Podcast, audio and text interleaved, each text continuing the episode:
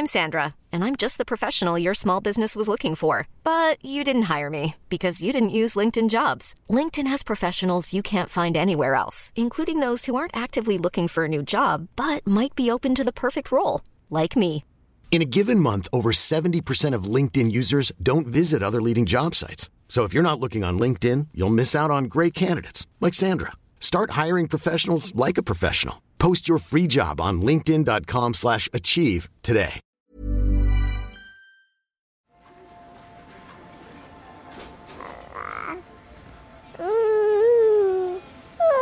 Quand même une décision d'essayer d'avoir un enfant. Et puis, euh, bah, on est deux ans et demi plus tard, et puis bah, c'est pas encore arrivé. Du coup, je m'étais dit, bon, bah voilà, on a juste besoin d'un petit coup de pouce, quoi. Et effectivement, euh, ça, ça se passe pas comme ça. Je pense que de tout temps, on a désiré des enfants et on a eu des projets d'enfants. Je me suis dit jusqu'où euh, jusqu'où je vais, enfin, qu'est-ce que je m'inflige pour avoir un enfant? Ils ignoraient que ce serait aussi dur que ça, je pense. Ouais, ils doivent vivre un enfer. Pourquoi tu m'as jamais aimé T'aimer Mais qui a dit que je dois t'aimer C'est qu'il s'agit de déconstruire l'existant pour créer du nouveau. Hmm. Et le nouveau, c'est la parentalité. Bienvenue dans mon cabinet. Je suis Mathilde Bouichou, psychologue clinicienne spécialisée en périnatalité. Je reçois, j'accompagne des femmes, des hommes, des futurs parents, des couples aussi, autour de toutes les questions euh, qu'ils peuvent se poser sur euh, leur parentalité, leur devenir parent. Euh, Ça peut aller lorsqu'ils s'interrogent sur leur désir d'enfant, aux difficultés qu'ils peuvent rencontrer pendant la grossesse, aux questions d'infertilité, au parcours de PMA, et puis aussi autour de toutes les questions éducatives qui peuvent se poser avec leurs enfants.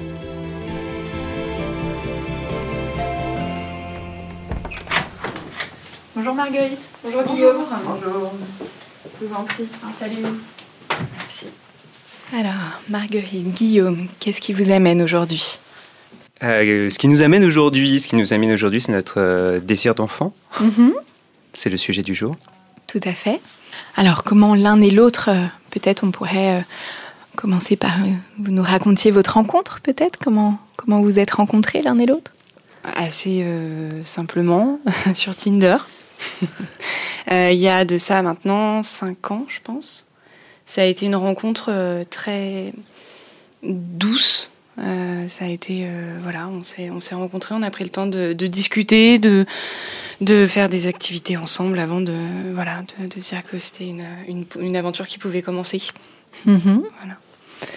Et, et du coup, votre désir d'enfant à chacun, voilà, comment euh, il s'est construit par rapport à, à cette rencontre?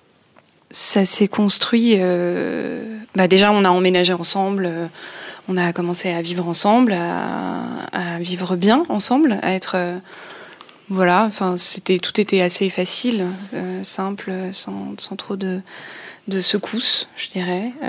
Et puis, bah, le désir d'enfant est venu comme ça. Ouais, tout aussi naturellement, je pense. hein. Ouais. Enfin, ça a été.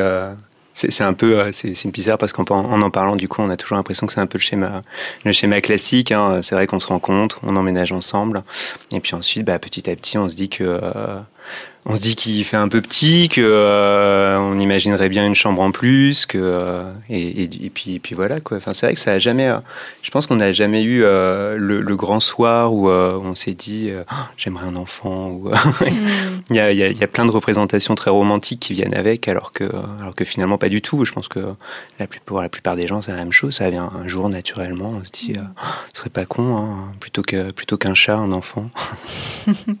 Donc là, vous dites bien dans quelque chose de l'ordre du- d'une continuité pour, euh, pour vous deux.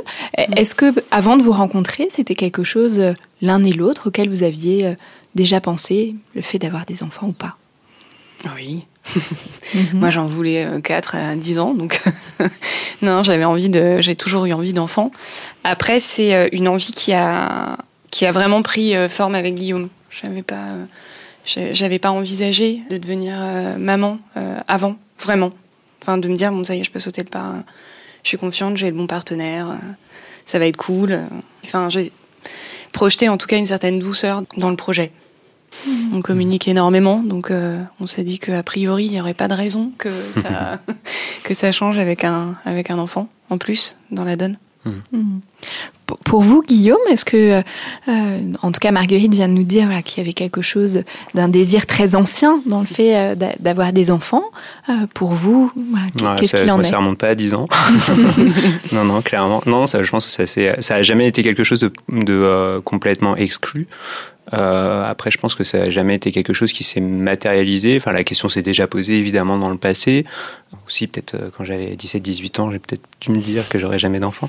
Mais non, non, ça, c'était quelque chose de présent. Et après, il faut euh, effectivement rencontrer la bonne personne pour que euh, pour que euh, pour que l'envie se matérialise, quoi, pour que pour que ça soit pas juste une idée complètement abstraite, mais que mais que on, commence à penser à autre chose, à, des éléments beaucoup plus concrets, les éléments de se projeter sur une éducation, se projeter sur un, un avenir financier, se projeter sur sur sur toutes ces choses jusqu'à ce que enfin voilà, il y a y a un moment où je trouve ça rentre dans le concret. euh, et bon, après, voilà, pour nous, cette entrée dans le concret a été euh, est plus compliquée que prévu. Euh, mais voilà, enfin, c'est à partir du moment où je trouve on, se projette réellement sur des éléments concrets que l'idée est un peu plus un peu plus mmh. ancrée. Oui, que l'idée devient un projet concret fait de chair et d'os, en tout cas se matérialise. du coup, qu'est-ce qui se passe aujourd'hui pour vous? Vous disiez voilà que cette concrétisation, elle est un peu plus, en tout cas pas celle euh, à laquelle vous vous attendiez. Mm. Ben, il se passe que bah, c'est plus long que prévu. on a pris, bon, bah, finalement, c'est quand même une décision. Donc, cette décision, on l'a prise il y a deux ans et demi, d'essayer d'avoir un enfant. Et puis, euh, bah, on est deux ans et demi plus tard, et puis, bah, c'est pas encore arrivé. Donc, euh, on a essayé de. On a décidé de, se faire aider. Ouais, ouais, c'est ça. Mm décider de se faire aider euh, et accompagner, voilà, sur, euh, sur le sujet. Donc, euh, bon, passer par un parcours PMA avec en, écoutant et en, allant vers les recommandations données par les médecins, tout simplement, parce qu'on n'avait pas forcément d'idées préconçues de, de, de ce que ça impliquait, de ce que c'était, de le, parcours en tant que tel. Mmh. Et puis, et puis, bon, on est dedans. Comment ce passage il s'est fait pour l'un et pour l'autre? Pour moi, en, tout cas, en en parlant, ça s'est matérialisé quand on a eu euh, quand on a eu ce rendez-vous avec euh, avec euh, la gynécologue de de Marguerite, qui nous a dit bon bah voilà, ça faisait un an à peu près qu'on essayait, 12 mois. ça fait un mois que vous essayez, bon ça marche pas, bon bah vous faire aider. Et il y avait un truc un peu bon bah voilà, c'est comme ça quoi. Enfin, et c'était évident. Enfin, c'est une évidence. Enfin, ça n'a pas du tout été pris comme un. Mais c'est vrai que c'était une évidence. Enfin, c'est devenu une évidence à ce moment-là.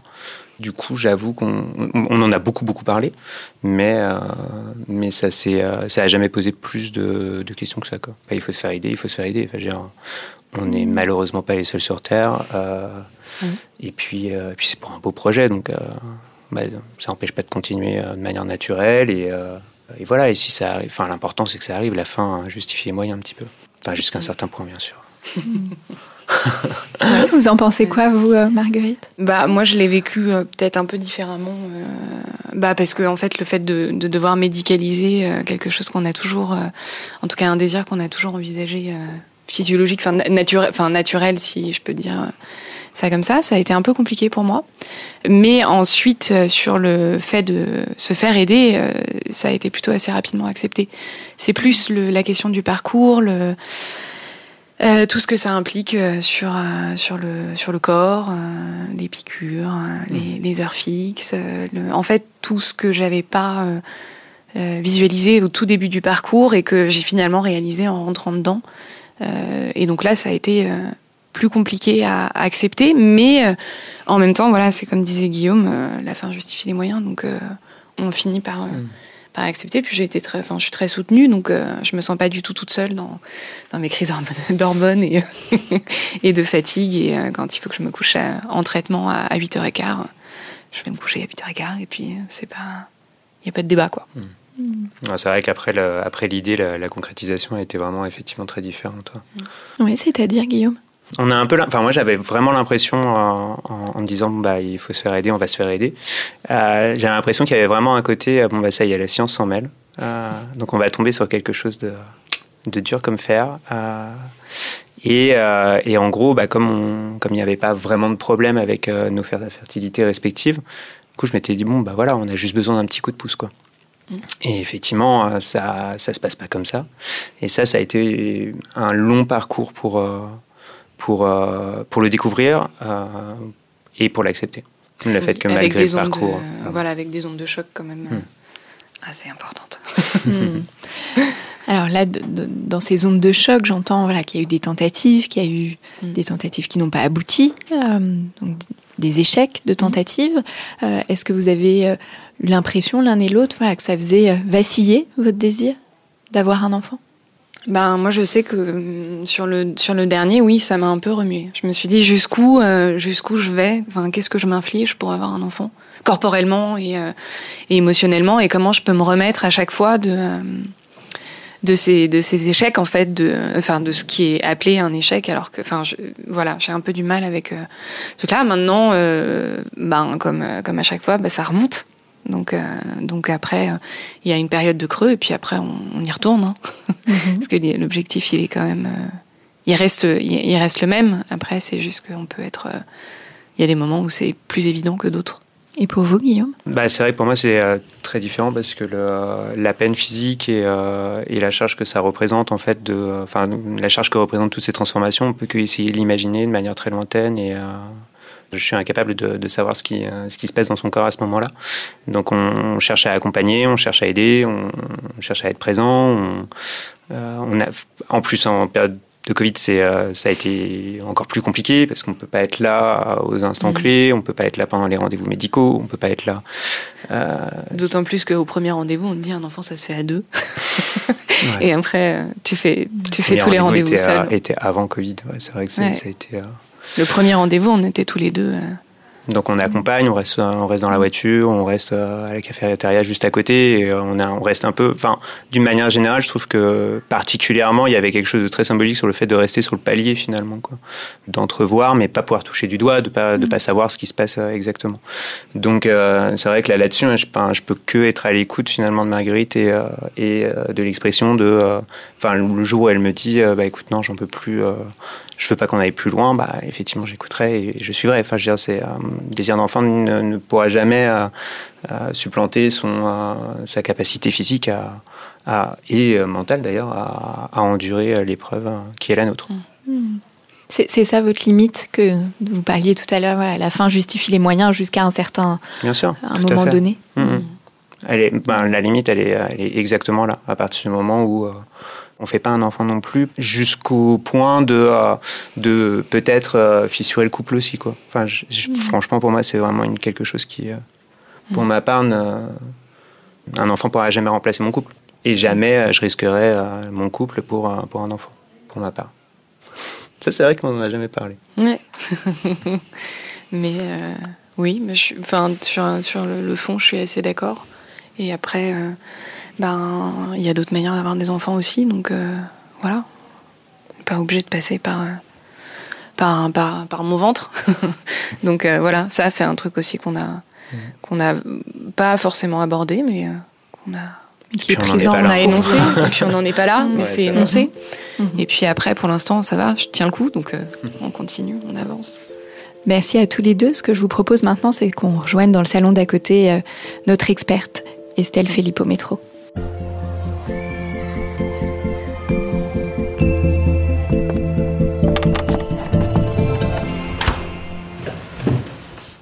Bonjour Estelle Filippo Métro. Bonjour à tous. Vous êtes psychopraticienne et analyste transgénérationnelle, créatrice d'une consultation spécialisée d'accompagnement préconceptionnel que vous consultez à distance pour les personnes francophones. Dans mon cabinet, je reçois, j'accompagne des couples, des femmes qui se questionnent, s'interrogent sur leur désir d'enfant. Quand ils viennent me voir, avant de se lancer dans l'aventure, ils se questionnent souvent sur ce qui motive leur désir. est-ce qu'ils veulent avoir des enfants et pourquoi? Lorsqu'ils consultent alors qu'ils rencontrent des difficultés à concrétiser ce projet, comme Marguerite et Guillaume, d'autres questions apparaissent comme quoi faire, jusqu'où aller pour réaliser euh, ou non ce désir, dans quelles limites éthiques, pourquoi leur désir d'enfant est-il déçu, comment vivre au mieux cette attente, ce parcours, comment mettre toutes les chances de son côté. C'est sur toutes ces questions, euh, Estelle, que vous allez nous éclairer afin euh, de mieux comprendre ce qui se joue autour de cette question du désir d'avoir un enfant, des enfants. Tout d'abord, Estelle, cette notion du désir d'enfant, est-ce que c'est une notion récente? Ou ancienne Alors je pense que de tout temps, on a désiré des enfants et on a eu des projets d'enfants. Euh, il y a d'ailleurs, on entend hein, dans votre euh, expérience et dans votre euh, dans vos propos, Marguerite et, et Guillaume, qu'il y a quelque chose qui est de l'ordre de désirer, d'avoir l'idée d'un enfant, l'envie d'un enfant, et puis qu'à un moment donné, il y a quelque chose qui est de l'ordre du décider, de rendre concret, dites-vous, de matérialiser, de se projeter. Donc dans le désir d'enfant, il y a ces deux facettes euh, d'un désir euh, plutôt inconscient qui affleure à la conscience à certains moments et puis quelque chose de la décision. De tout temps, il y a eu ça. Qu'est-ce qui fait la différence aujourd'hui? C'est peut-être que anciennement, le désir d'enfant individuel, je dirais, venait s'articuler avec des projets d'enfants plutôt familiaux, plutôt euh, sociétaux, là où aujourd'hui, avec euh, la maîtrise de notre fécondité, avec la contraception, avec euh, la pilule, eh bien, le projet d'enfant est un projet individuel. chacun peut avoir en partie en tout cas la, main euh, sur ce choix euh, de rendre possible ou pas l'incarnation de son de son désir. Euh, et ça euh, ça induit peut-être une forme de pression euh, sociale qui est intériorisée aussi et une forme de responsabilité importante. Vous évoquiez les les conditions que l'on se que l'on se donne pour réaliser, concrétiser, matérialiser ce projet d'enfant. Mmh. Euh, pour certaines personnes, euh, ça va être des conditions temporelles, c'est le moment, on a l'âge ou on n'a pas encore l'âge ou on n'a plus l'âge. Euh, pour d'autres, ça va être des conditions matérielles. Est-ce que financièrement, on va pouvoir assurer élever ses enfants et se projeter dans le temps? Ça peut être aussi des conditions relationnelles. Vous évoquiez très bien comment vous étiez attentif à ce que la douceur euh, dans votre couple euh, vous sécurise dans le fait que et la communication aussi dans ce couple vous sécurise dans le fait que ce couple soit fonctionnel et qu'il puisse durer dans le temps. Euh, donc ça fait partie de toutes les conditions que les uns et les autres consciemment ou pas essayent de réunir pour faire quelque part un choix responsable autour de ce désir d'enfant.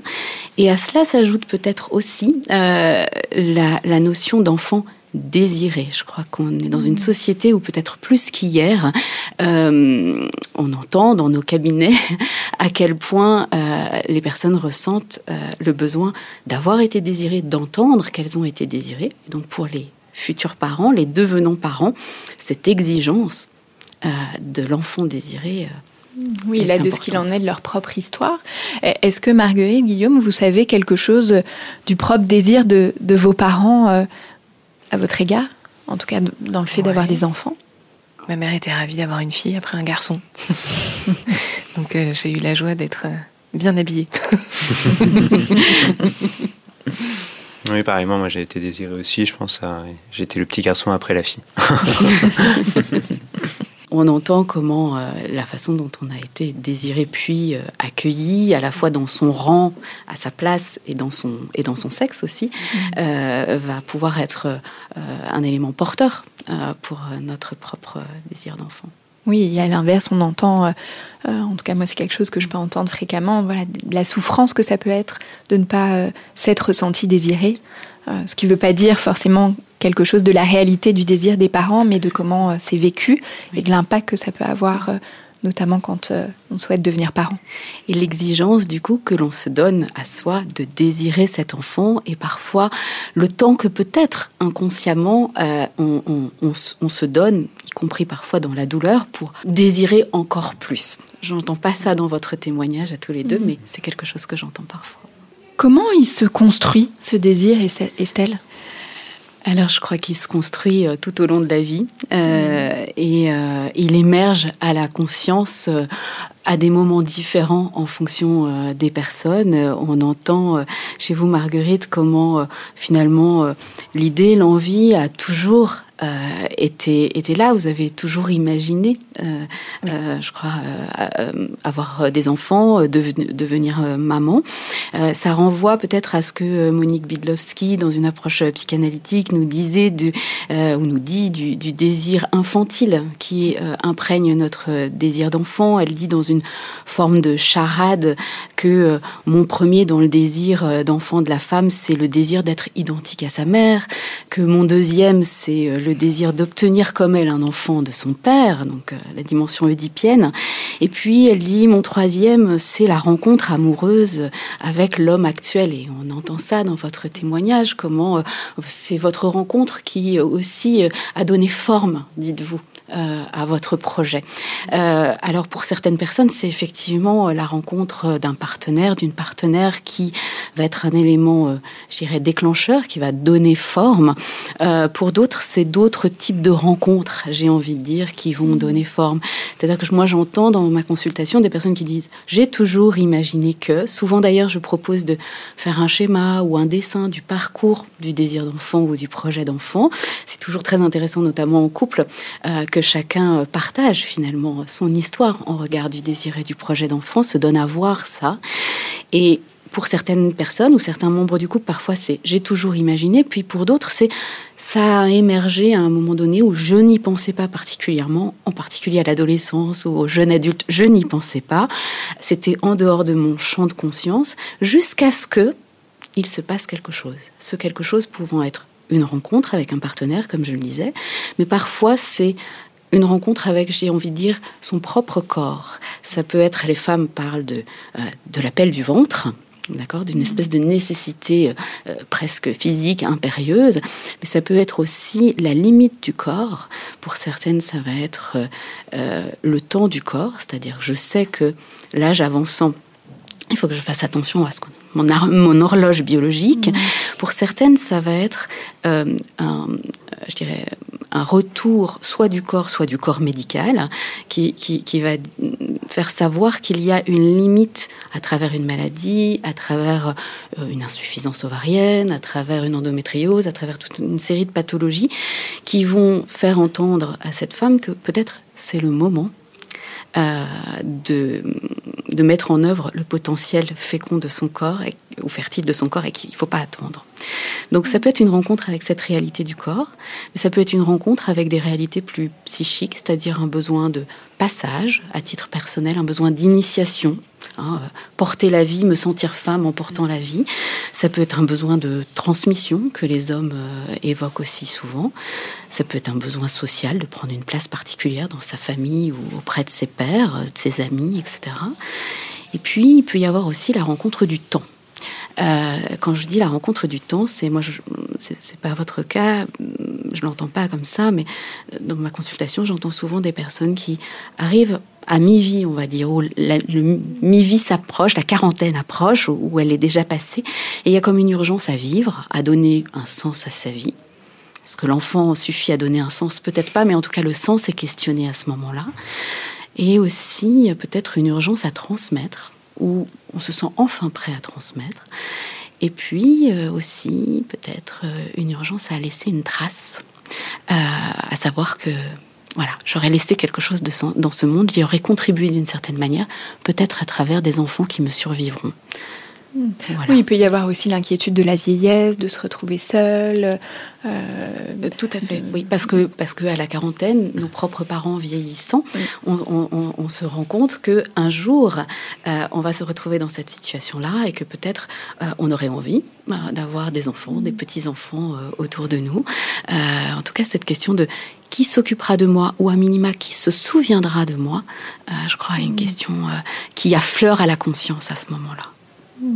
Oui, là, dans tout ce que vous venez de dire, Estelle, euh, j'entends euh, beaucoup euh, des situations et, que je peux accompagner, à la fois des mamans solo autour de la quarantaine, voilà, le couple ne venant pas, voilà, l'envie quand même de ne pas passer à côté voilà, de la maternité. Et donc là, le, temps du corps, voilà, qui n'est pas parfois le temps du couple et donc la, nécessité, ou finalement il peut y avoir aussi plusieurs, plusieurs rencontres.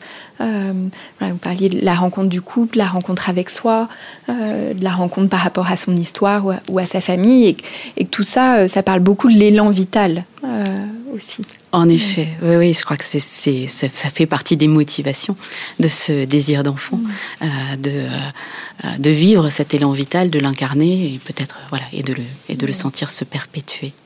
Marguerite, Guillaume, euh, pour vous, de quoi il est fait votre désir pour chacun de vous? Justement, plus on attend presque, plus, euh, plus du coup on se pose la question de savoir pourquoi est-ce qu'on veut un enfant. Eh en tout cas, je pense qu'il n'y a plus la, spontanéité finalement de, euh, du, euh, de l'enfant à 20 ans qui, mm qui était, enfin pour moi en tout cas, c'était l'âge de ma mère quand elle a quand elle a eu son premier enfant, donc euh, ma grande sœur. Euh, donc on n'est plus dans cette euh, configuration là évidemment. Donc on se pose d'autant plus la question, je pense, de, de, savoir pourquoi, euh, pourquoi, d'où il vient ce désir effectivement d'enfant.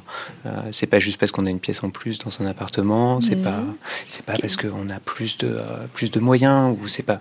Mais effectivement, du coup, on en a amené à questionner. Est-ce que c'est parce que les amis autour ont eux-mêmes des enfants Est-ce que c'est parce que j'arrive à mettre 35 ans Est-ce que c'est mmh. On se pose toutes ces questions euh, et c'est vrai que tout à l'heure vous parliez de transmission.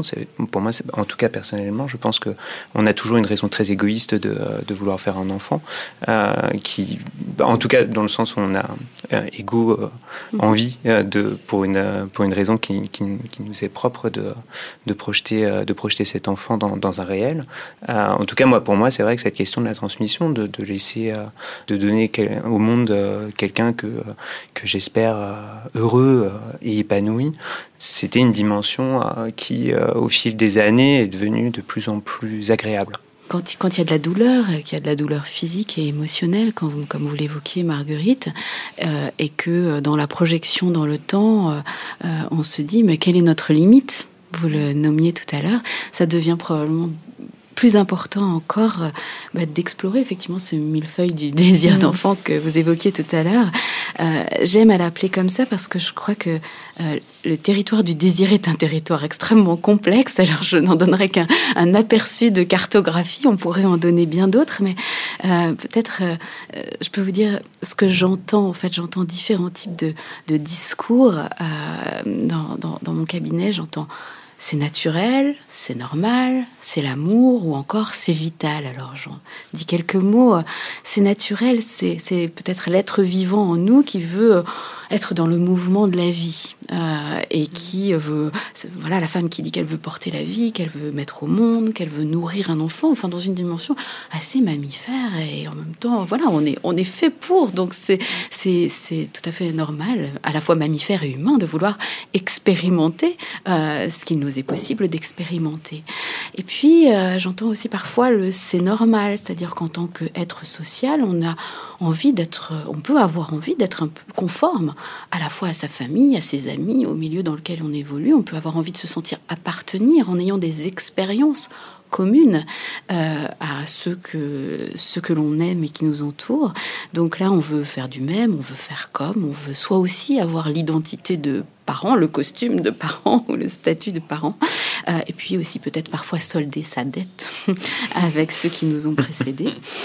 Voilà, dans, ça, vous parle Je vais réagir à cette question de la, dette. Ah, c'est solder la dette qui, que je trouve très très drôle. Hein. voilà, l'expression est très heureuse. Hein. On donné en retour. Ouais, c'est une, expression un peu psy, mais voilà, il y a cette idée de, de don et de contre-don. On a reçu la vie et on a, vous le disiez très bien, j'ai envie de transmettre à mon tour et de faire en sorte qu'un être heureux, épanoui puisse voilà, lui aussi contribuer au monde. Il y a aussi quelque chose de ça. Euh, voilà, j'entends aussi parfois quelque chose qui tourne aussi euh, beaucoup autour de, je du roman d'amour du c'est l'amour, hein, c'est l'être intime en nous qui, parle et qui dit euh, j'ai fait une belle rencontre, une rencontre heureuse avec beaucoup de douceur et j'ai envie que ça se déploie, que ça se démultiplie, euh, de, connaître dans l'intime cette joie de partager avec euh, une compagne, un compagnon et de partager avec un enfant dans, un, dans la création et aussi dans le donner-recevoir.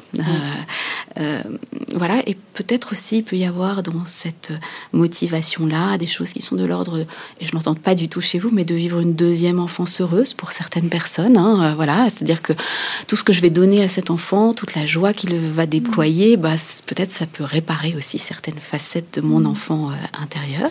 Mais, et cette dimension, d'ailleurs, souvent, en tout cas dans ce que je peux entendre, est source de culpabilité. C'est-à-dire que comme si on n'avait pas le droit de désirer pour réparer alors qu'il y a, à mon sens, une forme de normalité aussi à ça. En effet, je crois que le monde est une, une grande répétition. Le tout, c'est de répéter peut-être en, je dirais, en progressant, en avançant, avec plus de conscience, plus de vie, plus de joie. Euh, donc, on, on, parlera peut-être de cet aspect effectivement familial et transgénérationnel, mais il me semble que voilà, il y a des formes de, mm. de répétition et c'est pas égoïste, c'est la vie qui se poursuit, euh, à mon sens. voilà. Et puis il y a peut-être une dernière, un dernier axe autour de ce feuille du désir d'enfant, une dernière couche, je pourrais dire, qui est euh, autour du.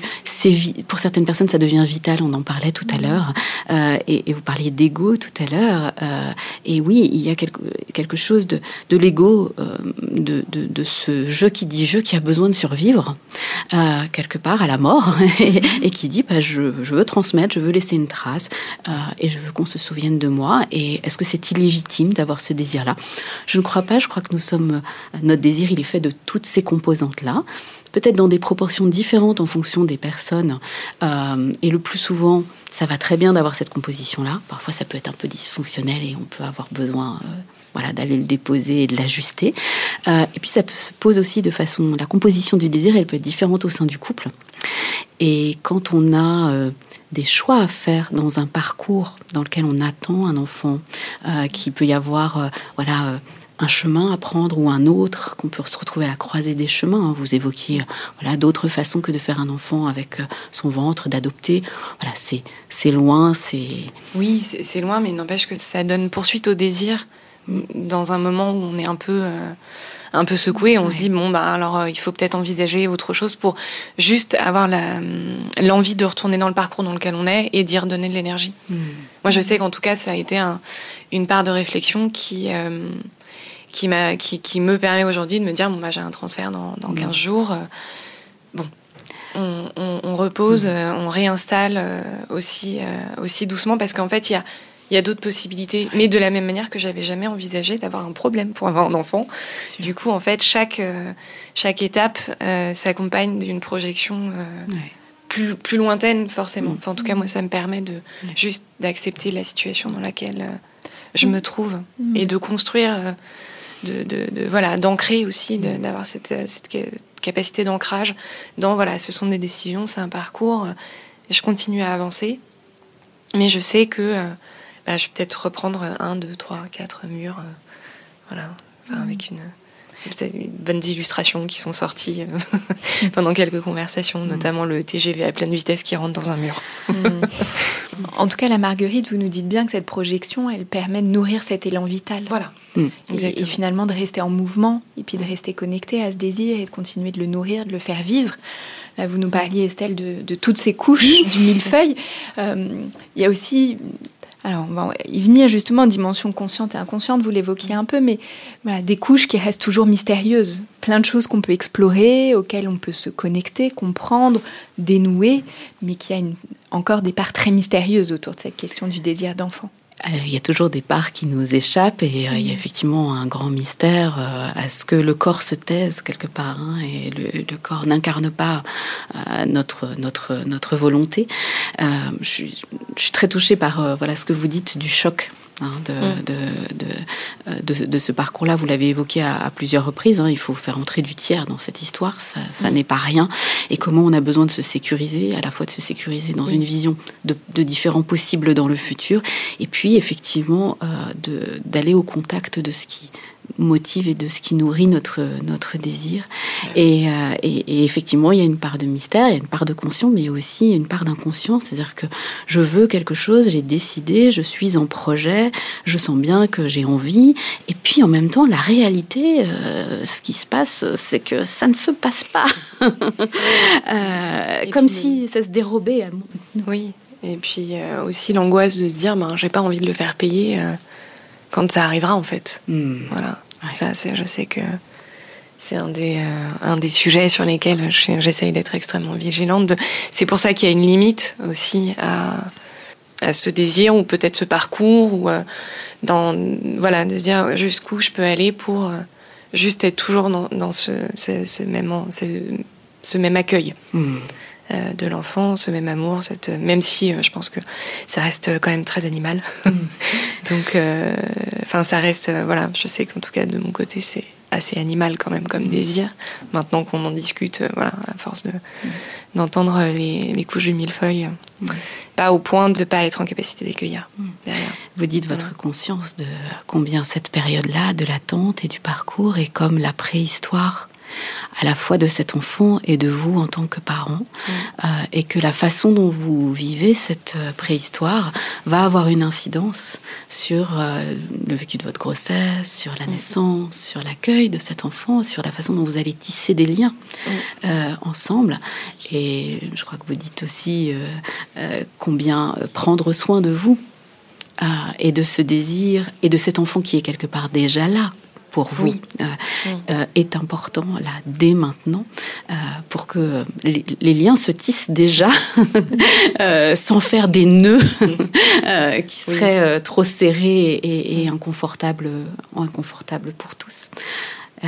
donc ça passe effectivement peut-être par aller questionner ce, ce, désir qui se dérobe en ne s'incarnant pas. et ce que, ce que j'entends euh, souvent, enfin tout ce que je repère, c'est que euh, peut-être parfois il y a un jeu qui dit je, il y, a, un désir qui est là et qui est réel et qui est authentique, en même temps qu'il peut y avoir, euh, en tout cas c'est une hypothèse, des facettes de nous mm. qui, pour toute une série de raisons, pourraient être gêné, je dirais, par ce désir, ou en tout cas pourrait porter d'autres désirs, et comme si peut-être pour certaines personnes, et c'est pas toujours euh, le cas, mais il pouvait y avoir comme des, des conflits intérieurs inconscients, avec, euh, voilà, comme si on, on appuyait sur l'accélérateur en même temps que sur le frein, quoi, pour euh, mm. dire simplement les choses. Donc ça ne vous parle pas nécessairement, hein, c'est ce qu'il mm. se passe parfois, et dans ces cas-là, voilà, vous le faites aussi Mathilde, quoi, on essaye d'écouter en fait ces différentes facettes chez chacun des membres du couple qui qui ont quelque chose à dire pour que quelque part elles s'entendent et qu'elles elles avancent dans le même sens. Oui, en tout cas, là, vous évoquez, Estelle, cette question de, de l'ambivalence autour du désir. Euh, qui est structurelle, qui est là pour, euh, qui est là pour nous tous, c'est-à-dire que les personnes qui font euh, des enfants sans même avoir besoin d'y penser, j'ai envie de dire, enfin, en tout cas, dans quelque chose de, de très naturel qui peut être l'idéal de chaque, qui pourrait être l'idéal de chacun d'entre nous, vivent aussi cette ambivalence, apprécient aussi de mener d'autres projets dans leur vie. Ouais, mais c'est vrai, pardon, mais il prend une part très différente pour quand on est dans un processus de PMA, parce que euh, cette part de euh, de euh, peut-être qu'il n'est pas vraiment désiré, elle devient très culpabilisante. En effet. quand on nous dit ça. Mhm. Enfin, en tout cas, moi, c'est, j'en profite justement pour réagir, parce que c'est, c'est vraiment, ça fait partie du, enfin, culturellement, c'est vraiment le, le, truc. Comme on touche maintenant à, bon voilà, on est fertile tous les deux. Euh, on n'a pas de problème à proprement parler. Euh, du coup, il y a une part de, culpabilité de se dire, enfin, quand on entend justement cette, euh, ce, discours de, mais peut-être, enfin, parfois il y, a, il y a des barrières invisibles. Comme on touche vraiment à quelque chose dont on ne sait rien, il faut quand même. C'est ça. Enfin, quand on, quand Marguerite tout à l'heure évoquait le, TGV en plein mur, euh, le mur c'est le mur de la réalité, c'est le mur de l'ignorance. Euh, l'ignorance, on ne sait pas pourquoi est-ce que ça ne fonctionne pas à l'instant T chez nous et pourquoi ça fonctionnera dans un mois euh, ou pas. Et, du coup, je trouve que c'est très compliqué euh, d'entendre et de lire ces discours sur euh, sur le euh, sur la, la, barrière invisible, sur parce que finalement il y a un rapport très culpabilisant qui nous dit un peu, hum, t'es sûr que t'en veux vraiment de cet enfant? Alors que oui, tout à fait. Enfin, je veux il est tout à fait réel pour pour Marguerite, je l'espère, et pour moi-même. Et j'en viens à dire je l'espère, alors que, alors qu'on le sait. Enfin, on, on, est dans un processus où on en parle. Je pense que si l'un d'entre nous avait un doute, il serait, euh, il serait tout de suite évoqué. Il n'y a, a, pas de, a pas de sujet tabou entre nous. Euh, et du coup, on en vient à se dire, mais, mais si ça se trouve, je suis rentré dans une voie et finalement, enfin, alors que, alors que finalement non, il y a, y, a, y a un mur qui est l'ignorance. On ne sait pas pourquoi est-ce qu'on n'arrive pas à avoir d'enfants.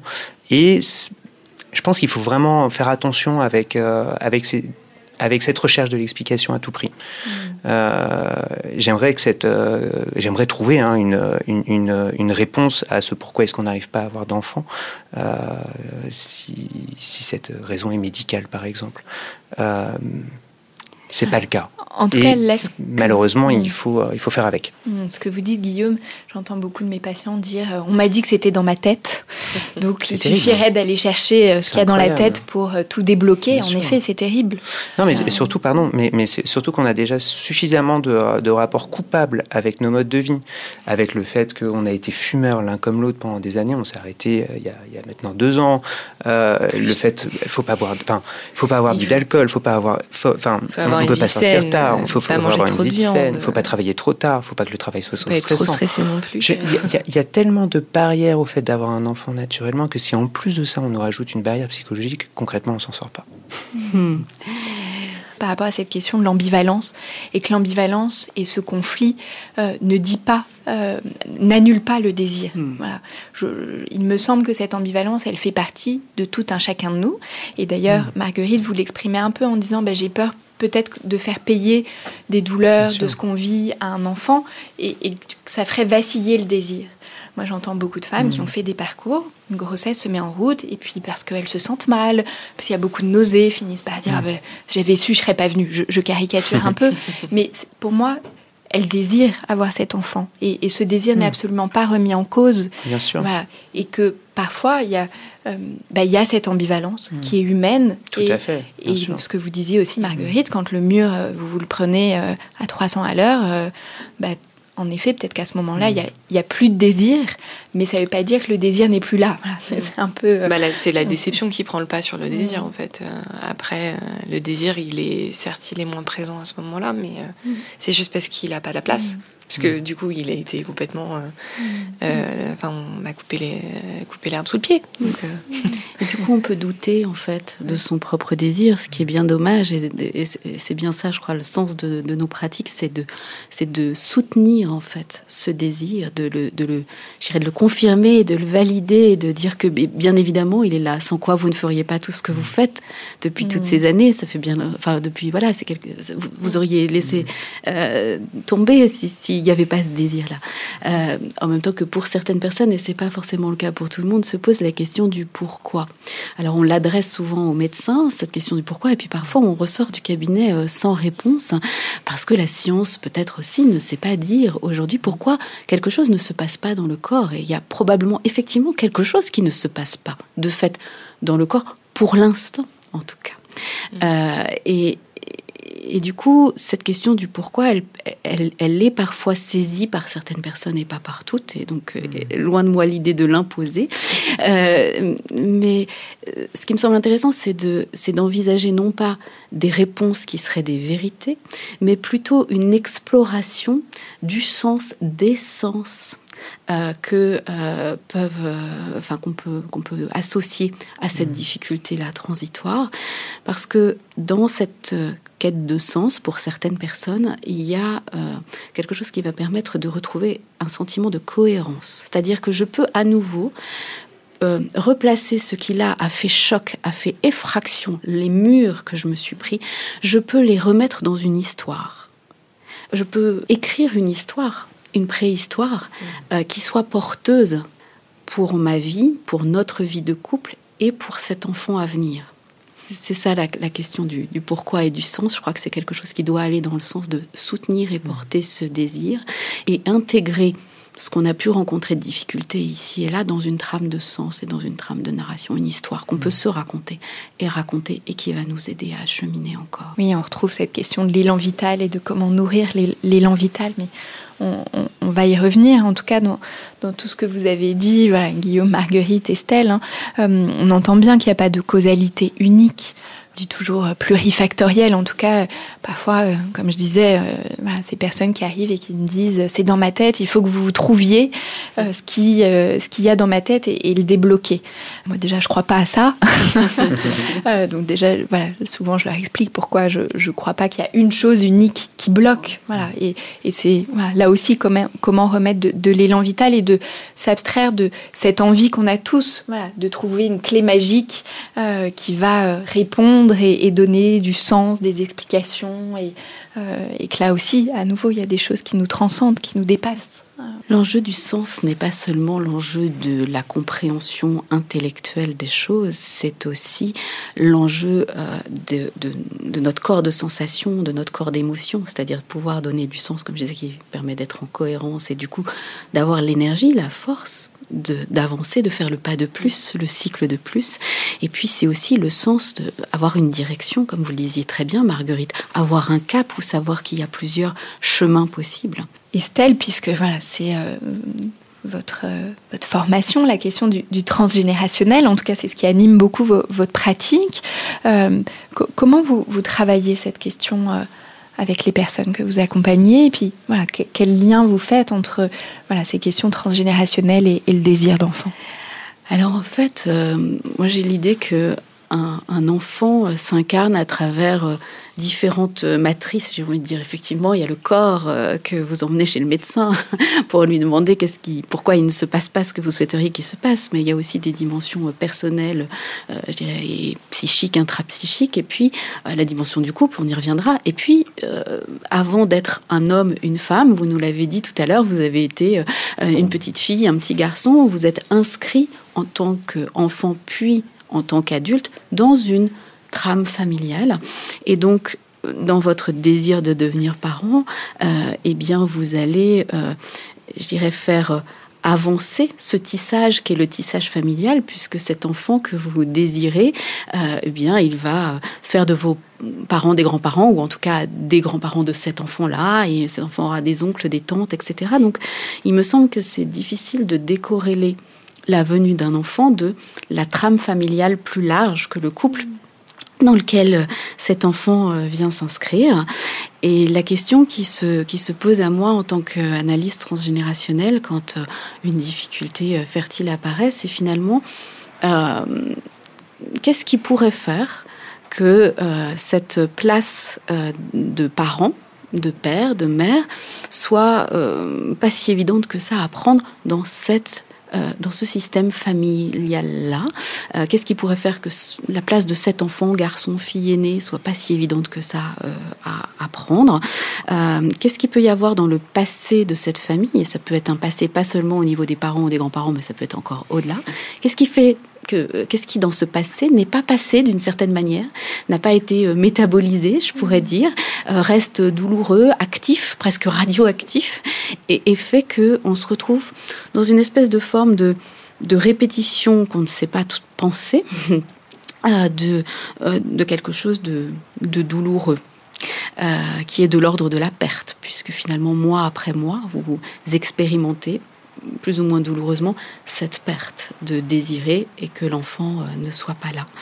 Euh, donc euh, le, sens de cette, de cette pratique, c'est d'aller regarder ce qu'il peut y avoir de perte, d'impensé et d'impensable, de douloureux dans cette, dans cette famille, parfois de secrets autour de la filiation, mais pas toujours, et qui amènerait peut-être, et c'est une hypothèse, à une forme de répétition.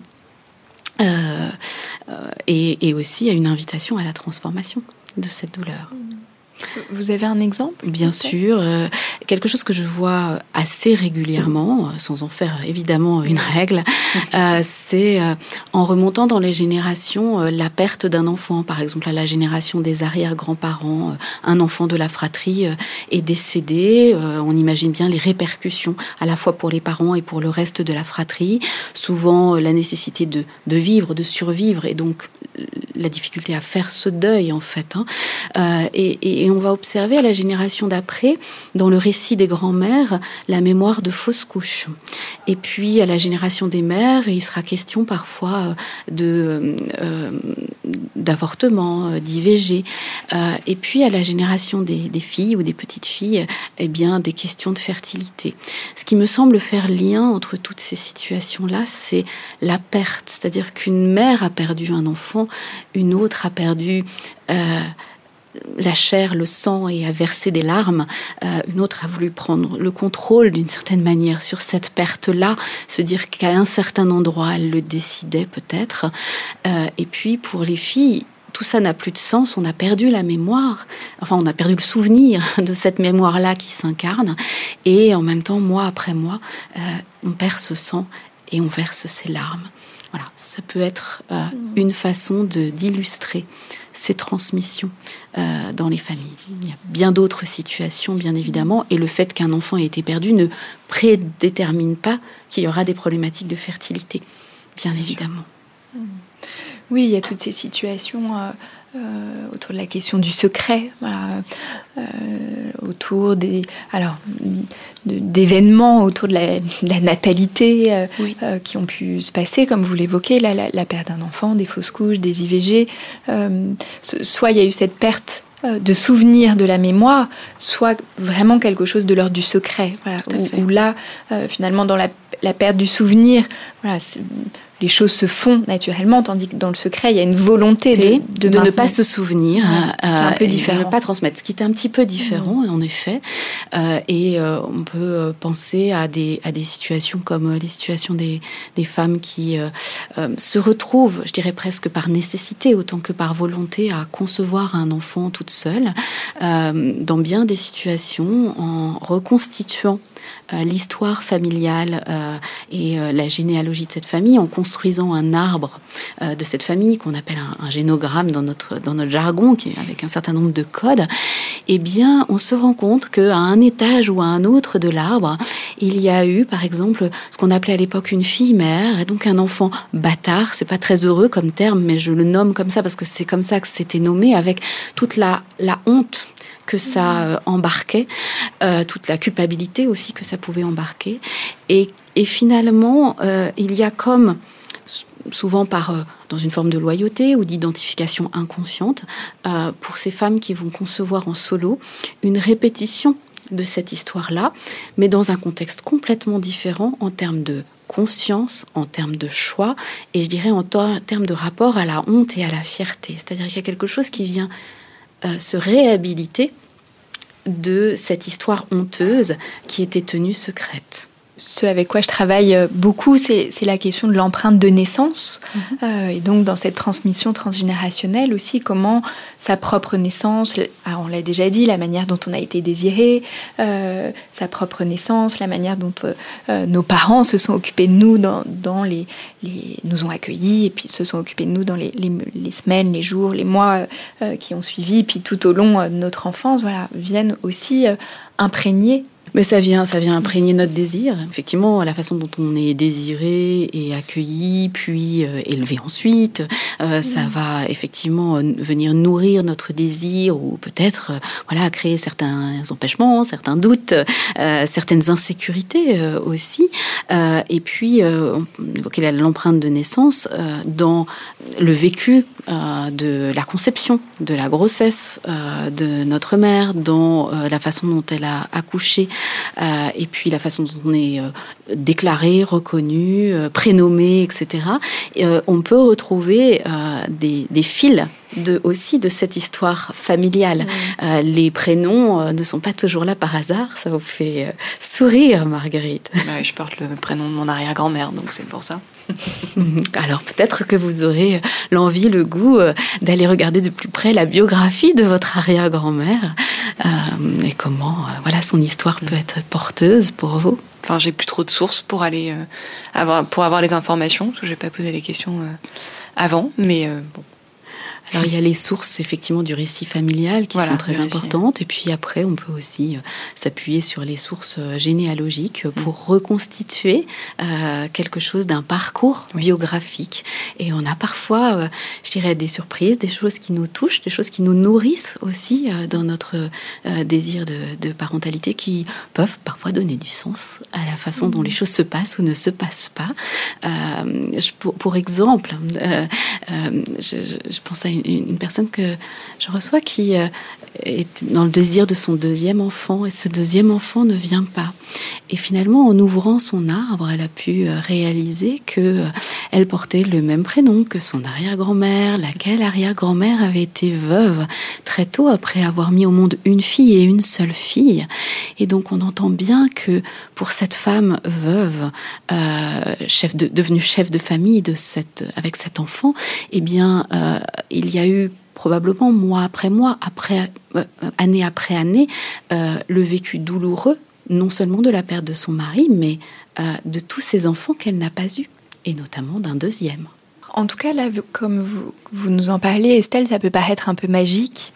Ça me semble important de rappeler que c'est comment aussi cette histoire transgénérationnelle, elle va venir faire écho. Quelles émotions elle suscite, ça peut ne pas du tout parler et ne pas avoir de sens dans ce qui est vécu euh, dans l'ici et maintenant mhm. euh, euh, pour, pour une personne et puis pour d'autres, voilà, ça va avoir du sens, des échos, émotionnellement être très chargé. C'est voilà, cette charge émotionnelle aussi qui va donner l'indication si on touche juste ou pas, ou si ça a du sens ou pas. En effet, encore une fois, ce qui se passe dans, dans la famille euh, n'est pas forcément, ne constitue pas des déterminants absolus de difficultés fertiles, mm. loin de là. Et euh, je crois qu'il n'y a pas de vérité en la matière. Encore une fois, ce qui est important, c'est le sens qu'on y donne et comment ça nous amène à développer des ressources. On l'a beaucoup dit, hein, cette question euh, de l'élan vital euh, et de maintenir cet élan vital et de nourrir l'élan vital qui nourrit euh, le, désir. Estelle, qu'est-ce que vous proposez aux personnes que vous accompagnez pour nourrir cet élan vital On entendait tout, à l'heure comment c'est difficile de dire de quoi est fait notre désir. Alors ce que je propose souvent, c'est de passer par, euh, l'inconscient. Je propose souvent de faire des collages euh, en couple autour euh, du désir d'enfant, d'aller choisir des images qui font écho à ce que l'on désire pour sa vie, pas seulement coller des photos de bébé, hein, mais voilà, qu'est-ce qu'on désire pour sa vie et comment ce projet de, euh, parentalité vient s'inscrire dans nos désirs de façon plus générale? Euh, et, à travers ces collages, euh, émerge euh, voilà souvent une vision et une vision partagée dans une co-création qui fait beaucoup de, bien au couple et qui voilà le, guide dans le temps. C'est une des façons parmi d'autres je dirais de venir soutenir ce désir le cultiver et de garder un horizon qui soit un horizon euh, vraiment euh, vivant et joyeux. En tout cas, là, dans ce que vous dites, euh, Estelle, j'entends qu'en nourrissant le, désir d'enfant, il s'agit aussi de nourrir d'autres désirs, que la vie ne se résume pas au désir d'enfant, qu'il y a d'autres choses aussi à nourrir et qui, en ricochet, vont nourrir le désir d'enfant. Vers quel type de professionnels les, les personnes peuvent se tourner?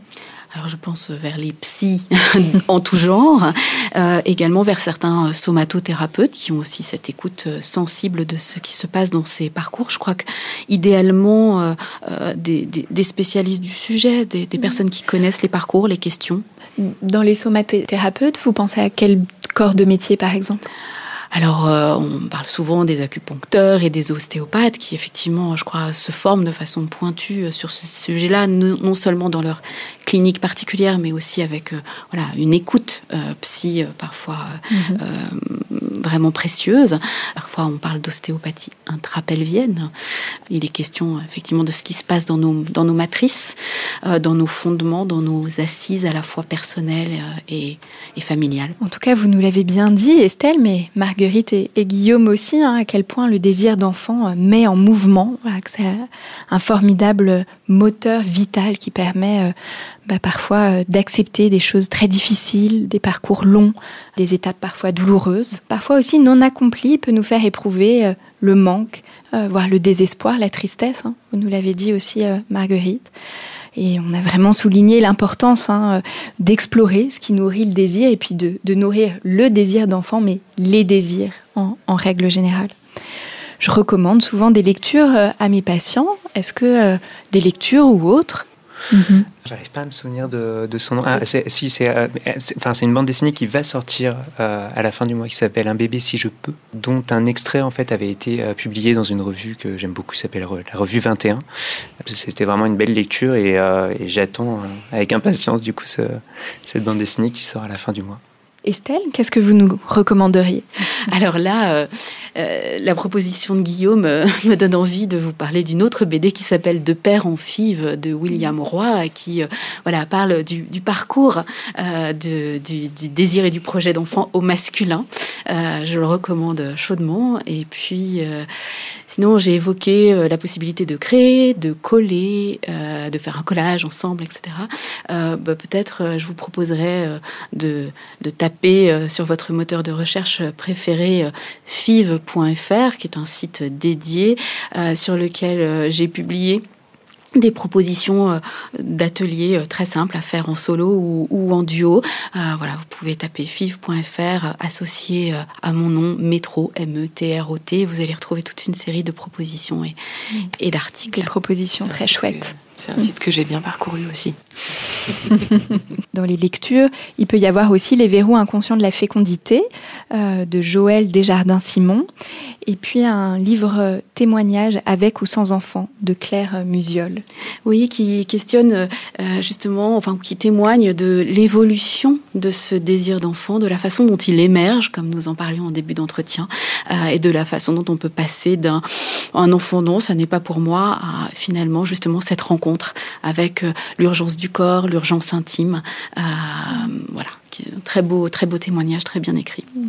Oui, là, du coup, dans, dans ce que vous dites, Estelle, c'est vrai qu'il y a quelque chose qu'on n'a pas dit sur cette question de l'évolution du désir, voilà, qu'il évolue dans le temps, et puis voilà, qu'il se nourrit de, de, la vie, des expériences, et puis quand il y a, a d'autres enfants aussi, il continue euh, d'évoluer, euh, il reste en mouvement, vivant. Un très grand merci, euh, Marguerite et Guillaume, d'avoir accepté mon invitation et d'être venus partager avec nous ce que vous vivez aujourd'hui. Un très grand merci, euh, Estelle Filippo Métro. Je rappelle que vous êtes psychopraticienne, analyste transgénérationnelle, spécialiste de l'accompagnement préconceptionnel. Vous consultez actuellement en ligne et qu'on peut vous retrouver sur medoucine.com. Pour ceux qui nous écoutent, vous pouvez nous suivre sur Facebook et Instagram pour continuer les échanges en toute bienveillance. Vous pouvez aussi nous écrire à l'adresse podcastparentalité au pluriel gmail.com. Si vous avez aimé, n'hésitez pas à mettre 5 étoiles sur Apple Podcast et on se retrouve dans un prochain épisode.